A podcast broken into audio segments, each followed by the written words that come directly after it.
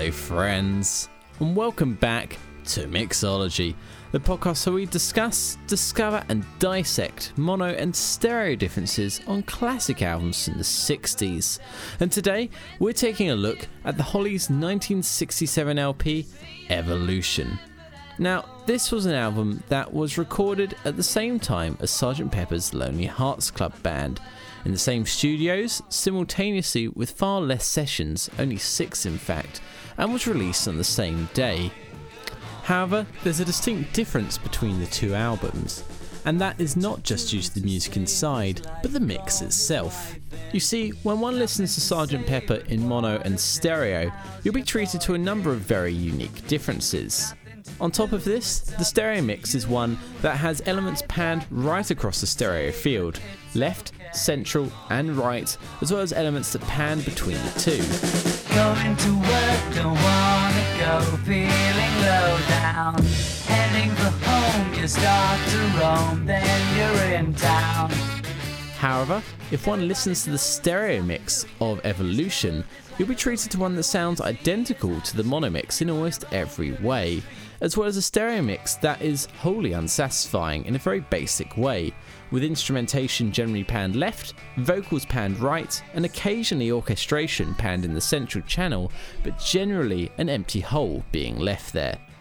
Let's hear an example of this. There's a fantastic track on the second side of the album called When Your Light's Turned On, and it's a great rocking power pop track, but in stereo the instrumentation is panned left and the vocals right, and ultimately we're left with something that seems sapped of the energy that a mono could provide. We'll start with mono and move into stereo. Until he goes, and I'll be happy to wait up until I know. Into stereo. That the coast's clear, it's alright, so I'll call you when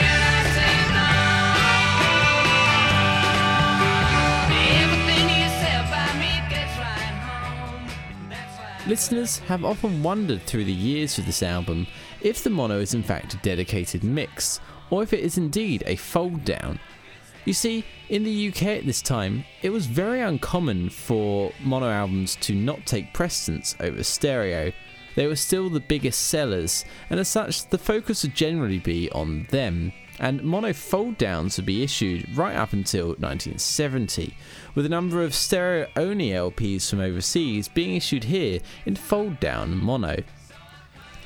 Either way though, in nineteen sixty-seven this was very uncommon, and the idea of it happening here is a little bit strange, but I think we need to take a jump back a couple of years to try and understand what we're digging into. You see, in nineteen sixty-five there was a little bit of a panic at E M I. There was a rumour on the horizon that mono records would soon be phased out, and thus the plan was to make mono compatible stereo mixes. You see, typically a stereo mix is not mono compatible, despite the fact that a number of overseas L Ps will tell you otherwise. Typically, if you fold down a stereo mix, anything slap bang in the centre channel will increase in volume relative to the left and right channels by three decibels. Anything in between these two points will of course also receive an increase relative to this, and thus you'll have an imbalanced mix, with the vocals usually panned centrally, riding way out front, and while this is technically fine, you're left with a very unimpactful mix. And low, if you have vocals panned over to one side, they'll just outright disappear, and there's some wonderful examples of this that I have from some U K Mamas and Papas L Ps that were issued here as a fold down rather than with their dedicated mixes.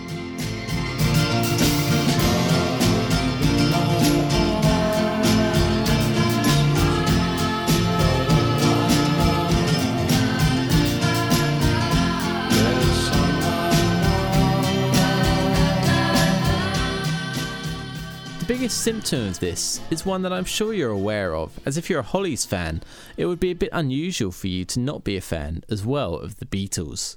On their Christmas nineteen sixty-five L P Rubber Soul, the stereo mix suffered when compared with the previous two albums, which had been given very solid stereo mixes, with the vocals generally centrally panned, rhythm tracked to one side and overdubs to the other.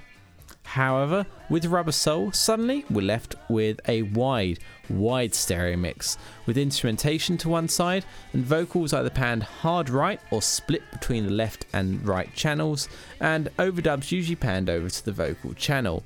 This makes for a very imbalanced stereo mix, but one that, yes, is mono-compatible. However, the mono mix is clearly a dedicated mix due to the number of differences that I've covered before on my Rubber Soul episode of Mixology, so check that out if you haven't already.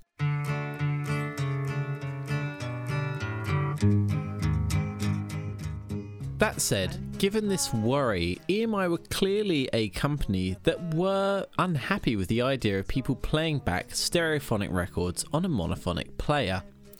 You see, on the back of many of their L Ps, you would see the following warning. Important. This record is intended for use only on special stereophonic reproducers. If you are doubtful of the suitability of your reproducer for playing this record, we recommend you to consult your record dealer.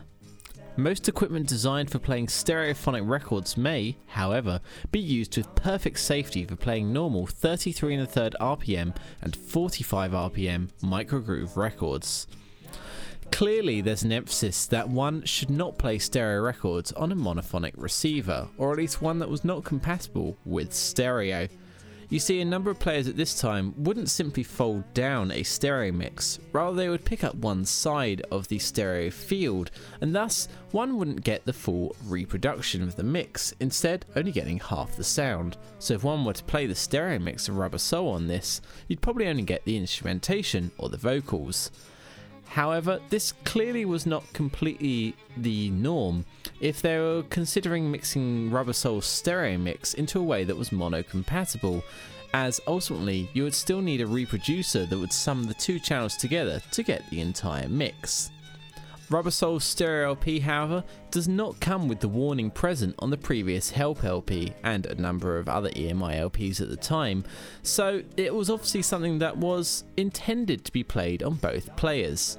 However, as we said, the monomix was still a dedicated mix, and thus intended as the main one for listener consumption.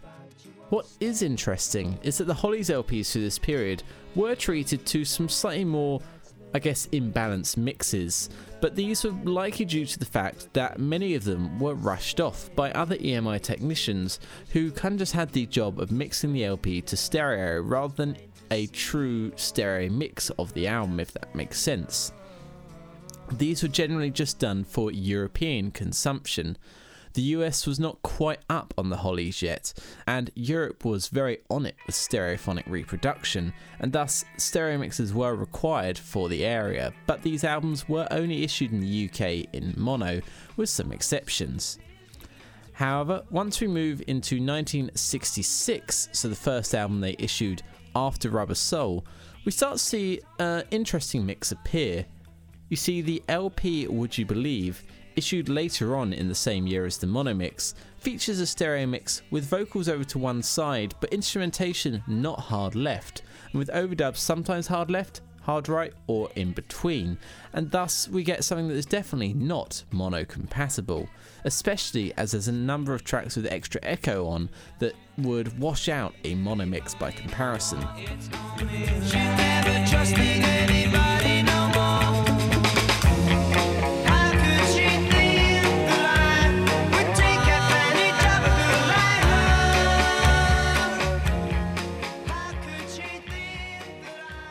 The following album, For Certain Because, is even more mono-incompatible.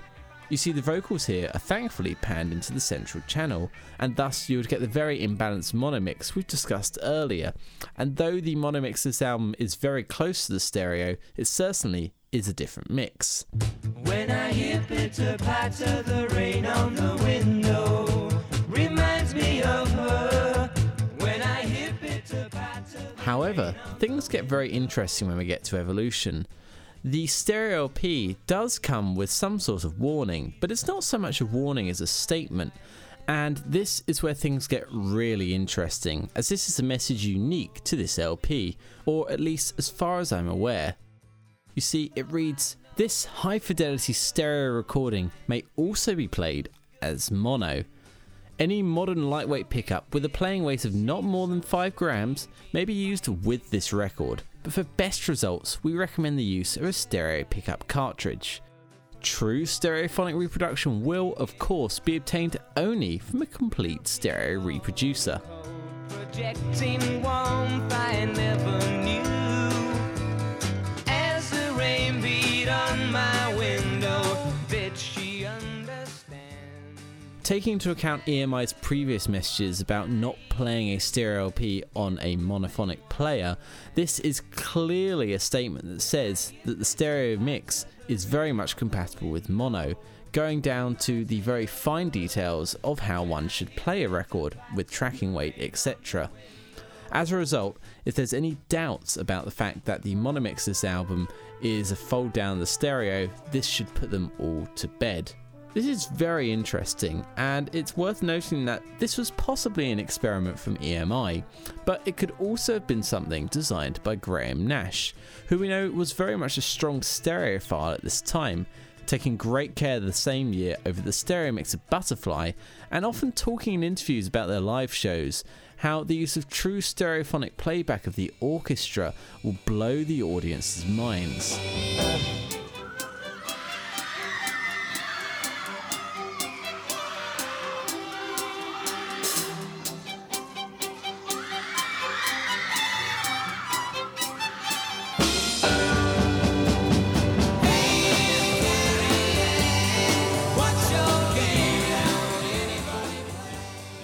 However you feel about that statement, it has to be said the man was on top of modern technology here, but if his consideration here was the stereo mix of the album, he unfortunately helped create one with a very empty sound, though one that sounds great and cranked up on a pair of speakers in a room where the separation adds to the air, rather than the bare bones nature of what one might hear on headphones, and of course the speaker reproduction method was what would have been intended in nineteen sixty-seven.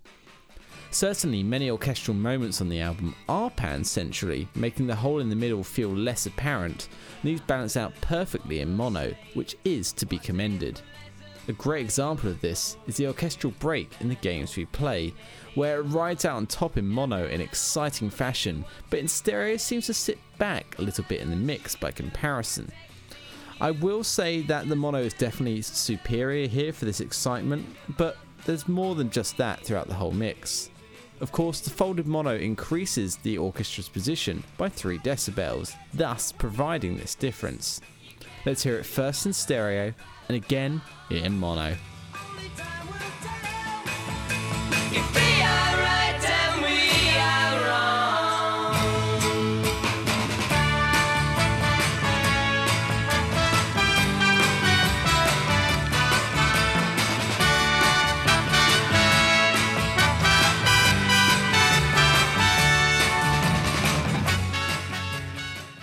and again in mono. Only time will tell if they are right and we are wrong.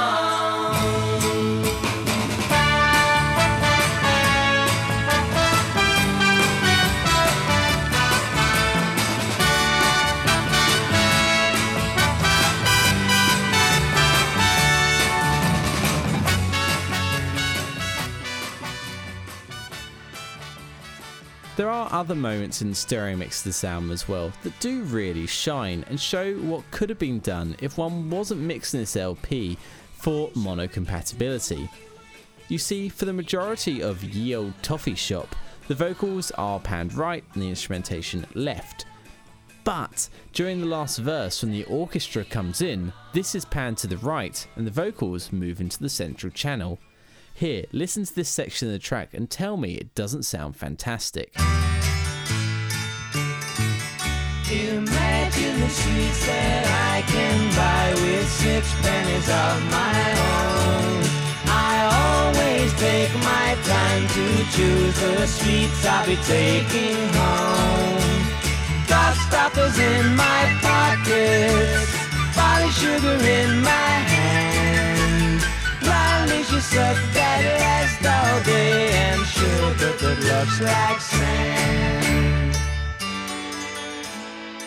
will say that through this all, despite the fact that the mix is identical, the mono mix is still superior. I prefer the amplified orchestration as a result of the mix, and the power is still undeniable, especially on some of the more power pop leaning tracks, such as Have You Ever Loved Somebody and When Your Light's Turned On. However, the stereo does have its benefits, and certainly if you have a stereo copy of the L P, why not just fold it down and you've already got the mono mix? Why buy both? Though certainly having the mono L P makes this a little simpler. There are also other interesting little moments. You see, if you've listened to Then the Heartaches Begin in stereo, you may have noticed that the bass actually moves around. This is likely due to the idea of providing somewhat of a stereo field, but also one compatible with mono. Here, notice how the bass starts in the right hand channel, then moves into the center and reduces in volume as the percussion echo begins in said channel.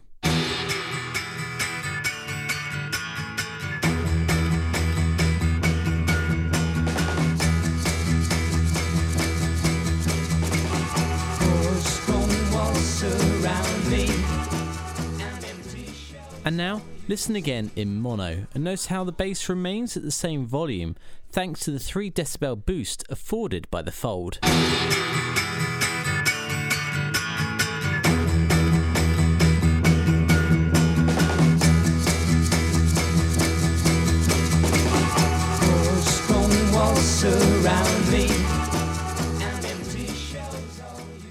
This is clearly an intentional mixing choice, and one that does have to be commended. It does have to be said, as the idea of making moves such as this to provide somewhat of a decent stereo picture while making one that could fold down well is definitely not one that would be simple.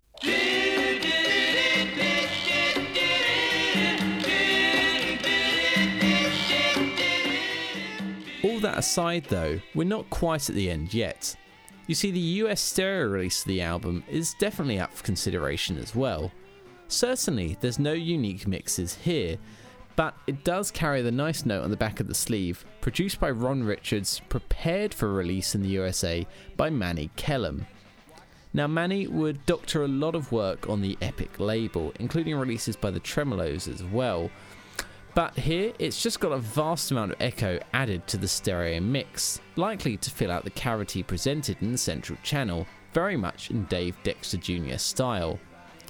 While I can neither confirm nor deny that the U S mono features this echo, as I've never come across a U S mono L P of the album, the mono mix of Leave Me on the follow-up L P, Dear Eloise slash King Midas in Reverse, is dry, while the stereo mix features the echo again, making me believe that it would match the U K masters for the mono L P. Either way, none of these are actually unique mixes, rather masters treated very differently. Here's a snippet of the U K stereo mix of You Need Love, moving into the U S stereo master, of course taken from my U S Epic L P. When you love somebody, that means a lot, so you give the best of what you got.